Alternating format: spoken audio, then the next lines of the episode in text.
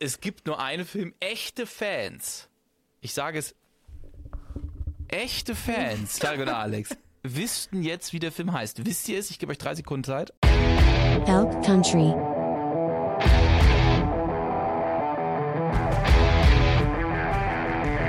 Menschen des Internets, willkommen zurück zu einer neuen Folge Elk Country. Diese Folge, das ist eine ganz besondere Folge für alle, die im Audio zuhören und nicht auf YouTube. Erstmal können wir euch natürlich empfehlen, auf YouTube vorbeizuschauen und auch da dann gleich die Glocke dazu lassen und ein Abo selbstverständlich. Nein, es ist etwas anderes, warum wir euch das jetzt dieses Mal empfehlen. Und zwar werdet ihr sehen, wir sitzen hier nur zu zweit. Es sind Henrike und ich. Henrike, Hello. schön, dass du da bist. Hello, hello. Ja, es ist eine ganz besondere Folge, denn Alex und Tarek, die beiden, die sind Haben uns im verlassen. Urlaub. Die haben uns verlassen. Du warst doch ein bisschen Ja. dramatischer. Hast du recht. Urlaub, da die haben freuen uns sich die verlassen. Leute für sie und äh, Ja. sie haben uns Und wir wissen nicht, genau, wir wissen nicht, wann sie wiederkommen. Wir wissen nicht, wann sie wiederkommen. Nee. So, also Uhrzeitmäßig mindestens. Den Tag kenne ich tatsächlich. Ja, genau, den Tag wissen wir schon, aber wir wissen nicht die Uhrzeit und dementsprechend wissen wir nicht, wann ihr wiederkommt, liebe Leute. Das heißt, Ja. wenn ihr das hier hört, das ist nämlich das Besondere. Diese Folge ist ganz besonders. Henrike, lass uns das nochmal ganz kurz festhalten, weil wir haben entschieden, dass Henrike und ich zusammen aufnehmen werden und dann werden Alex und Tarek zusammen aufnehmen. Wir werden uns gegenseitig nicht sagen, worüber wir sprechen. Und das ist auch so ein bisschen das Motto der heutigen Folge, oder? Wir haben überlegt, worüber könnten wir sprechen, ohne die Ja. beiden, ne? Was sie Ja. so ein bisschen wütend macht. Hoffentlich. Oder, Ja, ne? oder weiß ich nicht, zumindest überrascht auch im Kern. Weil das ist etwas, glaube ich, womit Genau. sie nicht rechnen, dass wir uns das rausgesucht haben. Bevor wir da einsteigen, würde ich sagen, wir steigen ein in unser Quiz. Trivia. Und jetzt muss ich ja als. Einzige antworten. Richtig, genau so ist es. Ne? Im Hintergrund läuft jetzt die Musik. Äh, das La, muss ich la, gleich dann la. auch im Schnitt einbauen. Ja, genau so ist es. ja, doch pass auf. Und jetzt. Ähm. Dann, dann, dann, dann, dann, dann, Das dann. ist witzig, dass du damit anfängst, weil Alex fängt auch immer an, damit diese Melodie zu singen, aber das ist nicht die, die Tarek einspielt. Nein. Aber das ist die, wenn du wirklich, wirklich richtig stehst, siehst du, wenn das Licht angeht, Musik. Okay, dann drei, zwei, eins. Hier kommt die richtige Musik. Willkommen zum Quiz. Das Quiz hat dieses Mal einen ganz besonderen Namen, so wie die AWS, das AWS Replay oder die Gatorade Challenge oder the Pepsi Challenge, ist das hier die Red Death Challenge. Und das ist der Oh. erste Quiz, der erste Hinweis, Entschuldigung, worüber wir heute reden und worum es in diesem Quiz auch geht. Und dann müsste Henrike. ich die Antwort wissen und bestimmt weiß ich sie nicht, weil ich nicht aufgepasst habe. bin sehr gespannt. Ja, denn jetzt kommt natürlich auch damit mit dem Quiz der Reveal, um was es in dieser Folge geht. Bist du bereit, dass wir das revealen? Okay, also. Die Frage dreht sich heute um den Film, um den es auch in dieser Folge geht. Der Name ist sehr bekannt, der Regisseur und der Main Character, der, dessen Schauspieler noch mehr. Es ist ein Martin Scorsese-Film.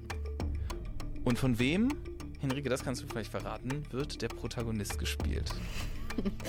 Von, äh, in Anführungsstrichen, unser aller Lieblingsschauspieler Nicolas Cage.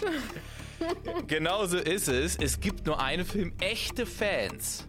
Ich sage es. Echte Fans, lieber Alex und liebe, der liebe Tar, äh, ja. Tarek und Alex, wüssten jetzt, wie der Film heißt. Wisst ihr es? Ich gebe euch drei Sekunden Zeit. Eins, zwei, drei. In der Zeit hoffe ich, dass ihr es in die Kommentare oder in unseren Chat geschrieben habt. Der Name ist Bringing Out the Dead. Das ist der Film aus dem Jahr zwei- äh, 1999. Den haben Henrike und ich geguckt und dazu habe ich jetzt auch ein Rätsel für dich. Wir wollen es auch gar nicht weiter rauszögern. Henrike, bist du bereit, die Frage zu hören? Ja. Alright, dann geht's jetzt los. Du darfst nirgendwo nachschauen, außer in dem, was alles um dich rum liegt. Also alles, was haptisch ist, digital, auf gar keinen Fall im Internet auch nicht. Und du darfst natürlich alle anderen fragen, außer mir. Ich kenne die Antwort, da niemand anders da ist, ist das natürlich heute für dich ein bisschen schwieriger. Die Frage, die geht, handelt, die dreht sich auch um diesen Film. Und zwar geht es um die Handlung. Es geht dabei nämlich ja um Frank Pierce in diesem Film, der als Paramedic in New York arbeitet und er rettet ganz am Anfang einen Mann erstmal. Mehr können wir dazu jetzt noch nicht sagen. Und dieser Mann, der wird ins Krankenhaus geliefert, Cardiac Arrest, äh, und der liegt dann dort auf der Not, in der Notaufnahme. Und meine Frage, Enrique, die ist ganz einfach. Antworten bitte aber erst am Ende. Die Frage lautet: Wie heißt die Tochter des Mannes? Sie kommt ja immer wieder vor. Ja, sie spielt ja eine recht relevante Rolle. Es ist, man könnte auch sagen, es ist der zweite Protagonist dieser, dieses Oh, Films. das ist so fies. Weil ich weiß, also wenn du es sagst, ich denke mir klar, aber oh. Ich wüsste es nicht. Ehrlich, ich habe es auch gelesen und war so, äh, keine Ahnung. Ich habe Ja, vor allem gut, also- gestern auch noch einen richtig langen Artikel gelesen zu dem Film und da wurde das Hör auf, auch wirklich? Ja, also gesca gescannt. ich habe nicht alles gelesen. Aber, aber da ging es auch um sie, da ist ihr Name auch mehrfach gefallen. Oh, Natürlich. Ja, das, also das nimmst du Schade. jetzt mal Okay, mit. ja. Das nimmst du jetzt Ich mal muss mit. mir aufschreiben, sonst vergesse Ja? ich die Frage. Name Ja, von, sehr gut. Von ihr. Ähm, und wir jumpen aus dem Quiz, aus dem Trivia in den Hauptteil. Ja. So, und jetzt würde ich wieder, dann kommt wieder ein Einspieler. Ja, so du bitte die ganzen Regieanweisungen an dich selbst hier auch drin. Und dann mache ich das. Und dann drücke ich Pause. So, Enrique, wir haben, wir haben gerade über, das, über den Film ganz kurz gesprochen. Ich habe fürs Quiz auch schon so die Handlung zusammengefasst. Der Film ist von 1999. Ich denke nicht, dass irgendjemand wirklich böse ist, wenn wir das Ende verraten. Denn das Ende ist ja auch sehr offen. Ne? Also er bandelt ja dann mit dieser Frau an. Es geht auch die ganze Zeit darum, wie er, der Protagonist, ähm, nicht der, also irgendwie seinen Job hasst, aber er irgendwie auch liebt. Ne? Er kommt ja davon Ja. irgendwie nicht weg. Und er liebt ihn irgendwie auch. Da kommen wir gleich auch noch, ähm, kommen wir auch gleich noch zu. Und ähm, am Ende des Films ist es ja dann sehr offen. Ne? Er geht ja dann mit dieser ominösen Frau nach Hause. Und dann passiert ja eigentlich gar nichts. Sie liegen ja dort einfach nur und werden dann ja sehr hell angestrahlt. Ein Stilmittel von Martin Scorsese. Ähm, ich spreche wahrscheinlich den Namen jedes Mal falsch aus. Das ist auf jeden Fall, wie der Film endet. Davor gibt es noch ein ganz besonders, also ein bestimmtes schockierendes Ereignis. Ein, ein Ort, der so ein bisschen als Homestead, so ein bisschen als Ruheort gilt, wurde ausgeraubt und er muss dann dort jemanden retten. Ähm, sicher auch ein Stilmittel, das ich sehe und nicht verstanden habe. Äh, aber vielleicht kannst du mir das doch mal ein bisschen so erklären. Das wäre meine erste große Frage an dich.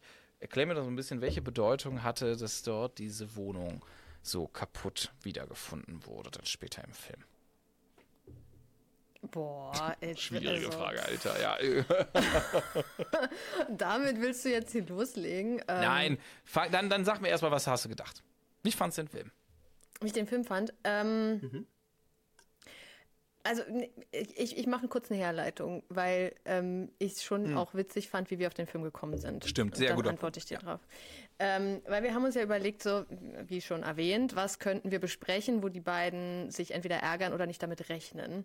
Und dann äh, sind wir in so einige Richtungen abgedriftet und dann äh, dadurch, dass wir vor kurzem, war es letzte Folge, als wir über Killers of the Flower Moon gesprochen haben oder die Folge Ja. davor? Ich, Ich glaube, es war ne? letzte. Ja. ähm, was ja so ein unglaublich langer Martin Scorsese-Film war, ähm, haben wir dann gedacht, naja, vielleicht gibt es ja irgendwie einen kürzeren Martin Scorsese-Film, den wir gucken könnten und dann bauen wir darauf auf.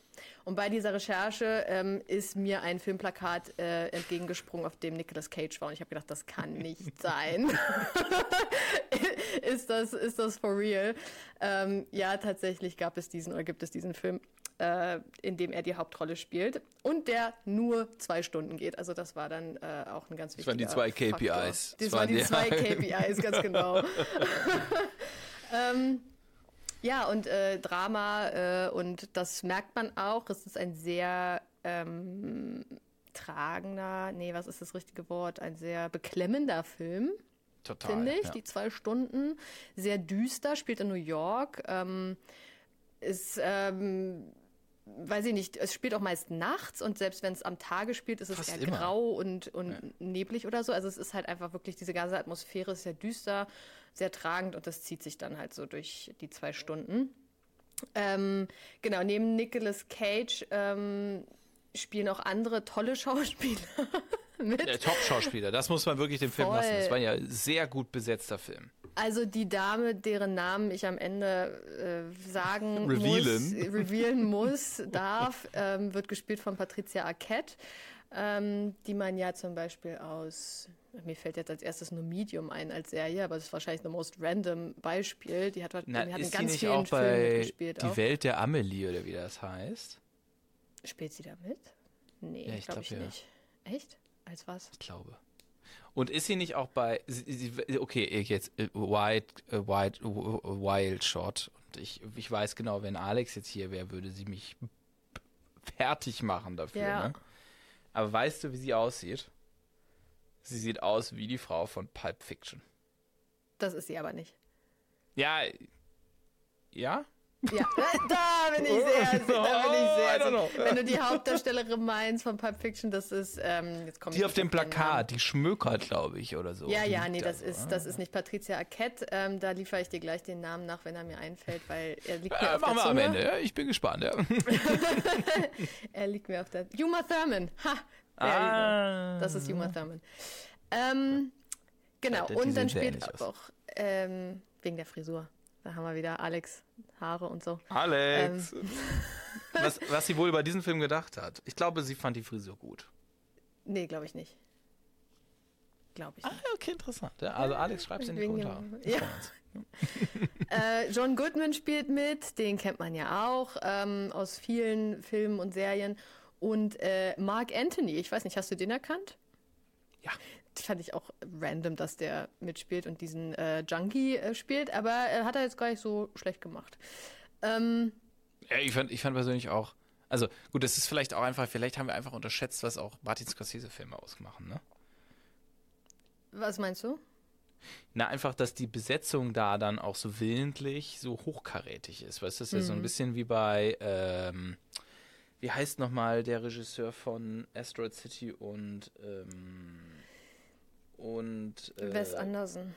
Ja, genau. Und der hat zum Beispiel, ich glaube, wenn man nicht weiß, dass der für eine ganz bestimmte Art von Film einfach sowas wie der Meister, als der Meister in dieser Art Film dargestellt ist oder äh, wahrgenommen wird. Ich glaube, Ja. dann, wenn man das nicht weiß, dann erklärt sich, glaube ich, einem auch nicht so richtig, warum seine Filme so irre gut besetzt sind.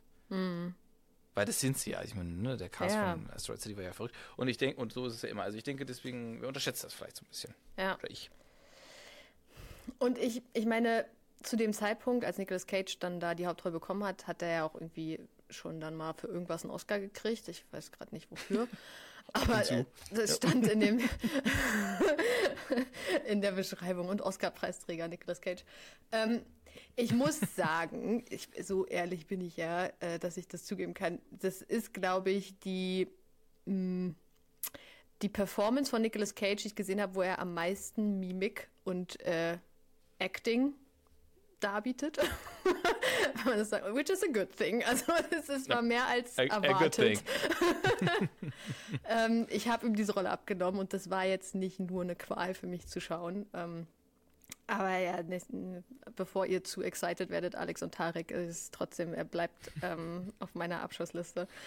Ähm, ich würde dem Film, glaube ich, eine, eine 5 von 10 geben. So als solid Film, den ich, glaube ich, nicht nochmal schauen werde, aber der halt diese Geschichte und wie sie erzählt wurde, dann doch irgendwie ganz mm, spannend kann man, also mitreißend war es nicht, vielleicht doch spannend eher ähm, zu sagen, dass man doch irgendwie dran geblieben ist. Ähm, Das heißt, wie viele Punkte würdest du dem Film dann so? na, 5 von 10.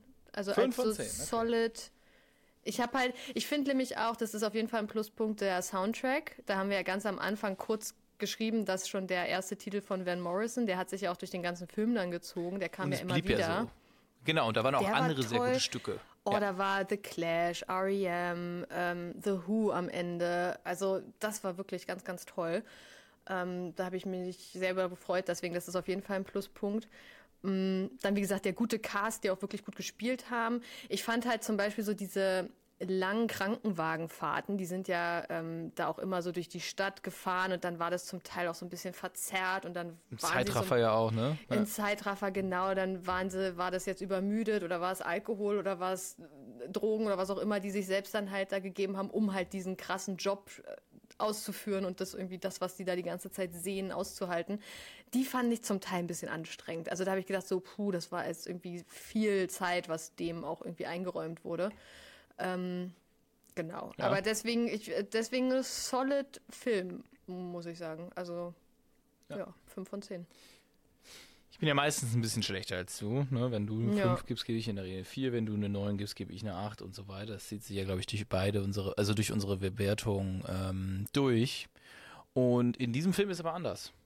Ich persönlich würde dem Film auch eine 5 von 10 geben. Ah, ich dachte, Also so- jetzt überraschst du mich und gibst eine 6 Nein, oder nein, so. nein, das, wow, äh, nee, nee, nee, das jetzt natürlich nicht. das aber- hat mich überrascht. Aber die Sache, die mich am meisten am Film überrascht hat, war, es hat sich nicht nach zwei Stunden für mich angefühlt. Nee. Also ich habe eher das Gefühl gehabt, ich habe 60 Minuten geguckt Ah. und dann kamen zwei Stunden raus. Also und das muss ich dem Film wirklich lassen. Das schaffen ja nicht viele Filme. Ich habe ja oft das Gefühl, Dinge ziehen sich, ne? Also die, ähm, lange Zuhörerinnen und Zuhörer oder Zuschauerinnen und Zuschauer, die werden das vielleicht auch wissen, ne? dass ich das mal wieder sage. Oder du. Well, I know. ja, äh, you know that. Und äh, deswegen, ich muss sagen, ja. Ein, äh, ein Film, der nicht so lang war. Und jetzt muss ich auch sagen, und ich hoffe, dass Alex und Tarek da jetzt auch nicht so viel reininterpretieren, aber Nicolas Cage, du hast es schon gesagt, ne? Der hat ja schon richtig geactet und so. Der hat eine solid Performance abgegeben. Die war, Leute, die war nicht krank, nein. Aber die war solid. einfach solid. Ja. Alex und Tarek ein bisschen kennt, würde ich sogar sagen, weißt du, was denen am besten an dem Film gefallen hat? Die Was? Krankenhausfahrten, glaube ich. ich glaube, die fanden, Die das, fanden das geil, wie dann auch die Gesichter sich verzerren und dann hin und her und so. Ich glaube, genau das hat denen gefallen. Sag ich, lieber Alex, lieber Tarek, schreibt es in die Kommentare, wir sind gespannt. Ja, genau. Weißt du, was ich, eine, eine Szene, die ich ganz am Anfang, wo ich gedacht habe, Bonnie, wenn das sich jetzt so durch den Film zieht, dann ist es a joke. Ähm, direkt die erste Szene, wo sie da den, äh, den Patienten, der dann, den sie dann ins Krankenhaus bringen, äh, zu Der Hause der quasi Vater, der- aufsammeln, der Vater genau. Und Nicolas Cage macht die Herzdruckmassage bei dem. Sorry, aber das war, das war ein Witz. Das war gar nichts. Hat denke, ihm das so, jemand mal gezeigt? ja, hat der vielleicht Hä? schon mal jemals einen Erste-Hilfe-Kurs gemacht? Und haben, hat da keiner in diesem Raum einen Erste-Hilfe-Kurs gemacht und gedacht, so, ja, so sieht es aus? Aber, aber was ich jetzt sagen muss ist, also du weißt ja, die, bei den Erste-Hilfe-Kursen verändert sich doch immer die Angabe, wie viel man Mouth-to-Mouth machen muss, war ja auch ein Filmthema. Ne? Ja, das- manchmal heißt es ja, mach mal so zweimal, manchmal macht es ja so 18 Mal und so. Und ähm, vielleicht war ja 1999 äh, die Herzdruckmassage auch nochmal anders. Das war einfach nur so eine Massage. Genau, vielleicht hat man so gesagt, so, ja, so viel gut, so, ja, mal schauen. Ja.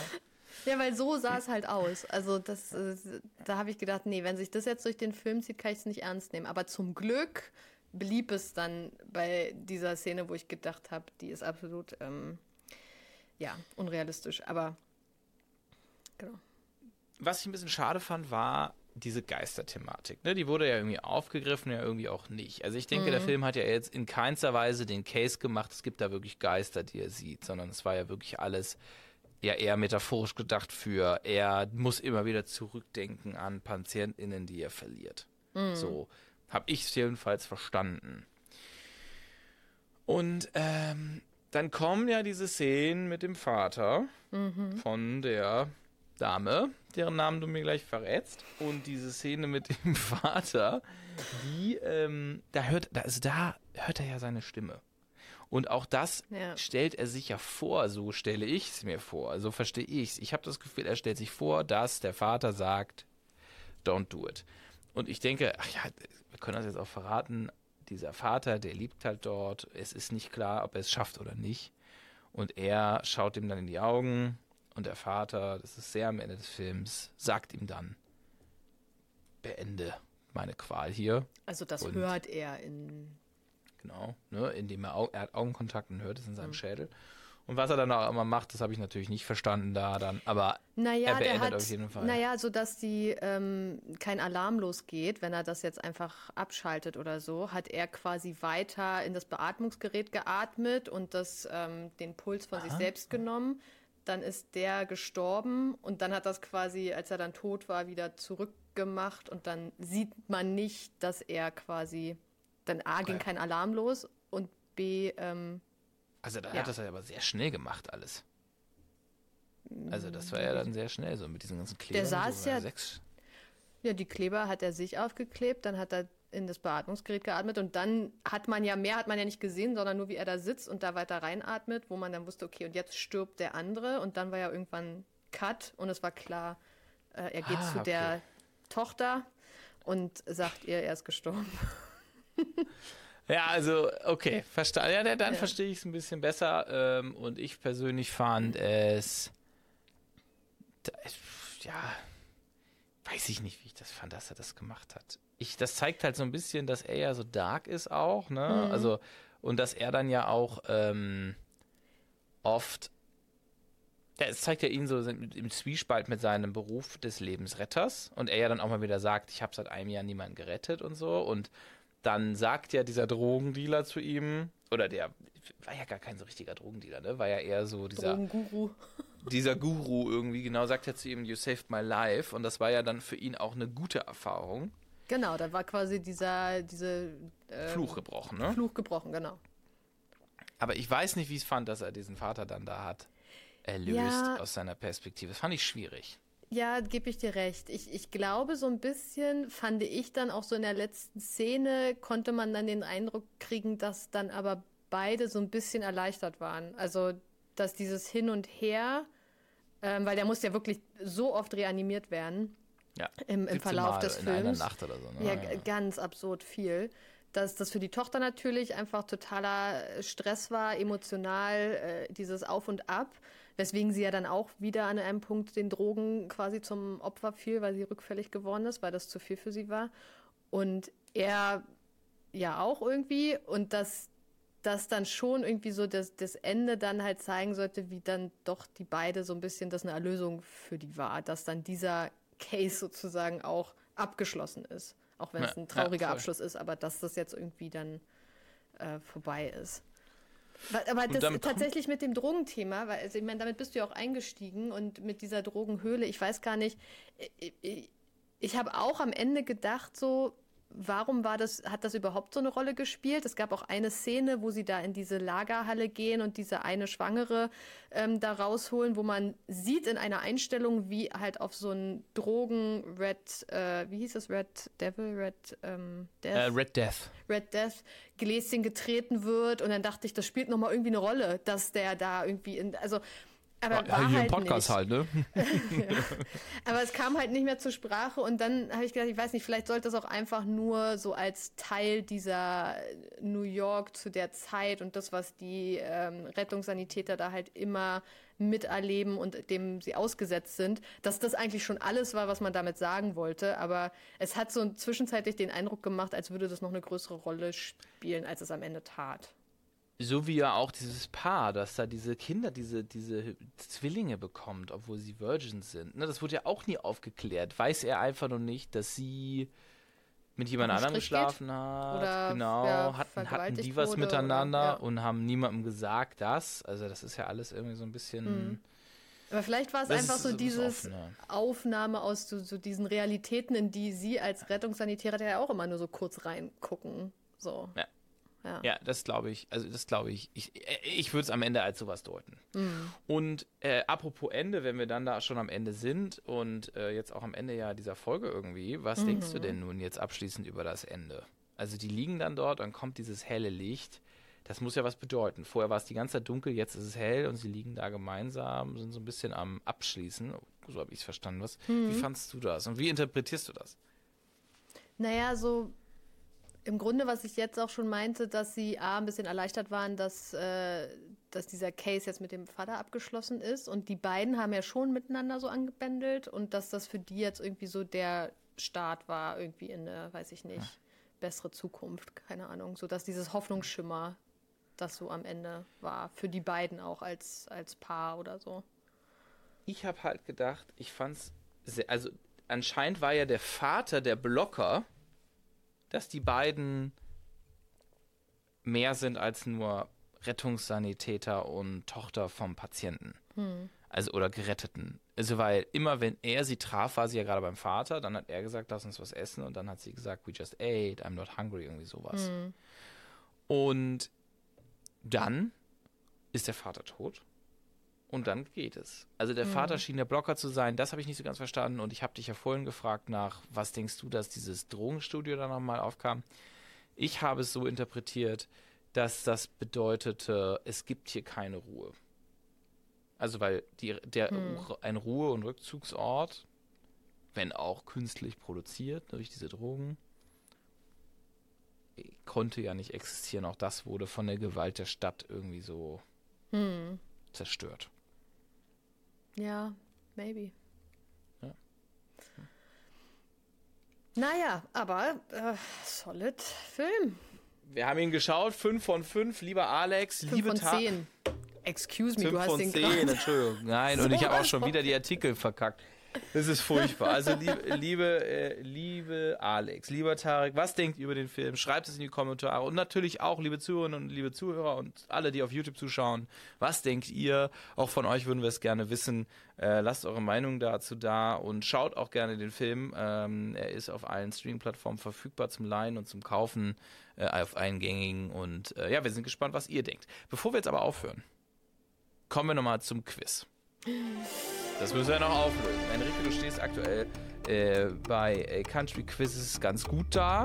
Ja, Ist das 10, so? von, 10 von 20 Fragen wurden bisher falsch beantwortet, fünf weitere auch. Also du hast gerade fünf Punkte. Weiß ich nicht, das denke ich uns einfach aus. Ich wollte gerade sagen, weil ich fände es halt super, ultra spannend, wenn du mal dir die letzten 43 Folgen anschaust und mal eine Statistik führst, äh, wer wie viele Punkte hat. Aber Das machen wir einfach ab jetzt. Ab jetzt machen wir es neu. Es ist 0, 0, 0. oh Mann, und das wäre meine Chance ich vorzulegen. Ja, ich genau, das wäre jetzt deine Chance vorzulegen. Deswegen, liebe Enrike, ich wiederhole die Frage nochmal für alle, die jetzt Ja. erst einschalten. In Bringing Out the Dead, dem Martin Scorsese-Film mit Nicolas Cage in der Rolle, spielend in New York, gibt es einen Patienten, den Nicolas Cage rettet. Der hat eine Tochter und die Frage lautet, wie heißt diese Tochter? Oh, ich möchte sagen, dass es, dass es irgendwas wie Mary oder Maria ist. Aber Ja, was ist es denn nun? oh, kann man das nicht als einen Namen zählen? Mary, Maria, das ist so dicht Das sind zwei. Namen. Die eine Person ist Mary, die andere Maria. Das ist so wie Lucy und Lucia oder so. Was für ein Beispiel. nee, aber das ist ja jetzt schon was anderes als eine Kristen oder. Du musst dich schon, Barbara. Mary oder Maria, du musst dich jetzt hier schon recht, recht Oh, das, ist- festlegen. oh, das finde ich richtig gemein. Kriege ich wenigstens einen. Ah, das ist wahrscheinlich beides einfach vollkommen falsch, deswegen ist egal. Brauche ich auch keinen halben Punkt, wenn es das andere richtig gewesen wäre. Ich sag Mary. Das ist richtig. Das ist richtig. das macht mich so glücklich. Am Anfang des Filmes lernt Nicolas Cage in der Rolle von Frank Pierce Patricia Arquette kennen mit dem Namen Mary Burke. Oh mein Gott. Herzlichen Glückwunsch, Enrique. Du hast den ersten Punkt, den ersten offiziellen Punkt in der neuen Season von El Country gerungen. Und wenn ihr entweder im Audiostream oder auf YouTube es auch wusstet, dann habt ihr auch einen Punkt. Wenn ihr es nicht wusstet, dann lasst ein Abo da und aktiviert die Glocke. Denn vielleicht sprechen wir ja nochmal drüber. Und ihr könnt natürlich im nächsten Gewinnspiel noch gewinnen. Was es gibt, das verraten wir euch ein anderes Mal für den oder die, die gewinnt. Wir sagen vielen Dank. Und wir sehen uns in zwei Wochen, denn in der nächsten Woche gibt es eine Sonderfolge, dieses Mal von Alex und Tarek, direkt aus Kalifornien, wenn sie es denn da aufnehmen. Ich glaube aber ja. Das Und da sind wir natürlich gespannt, was sie sich überlegen. Oh ja.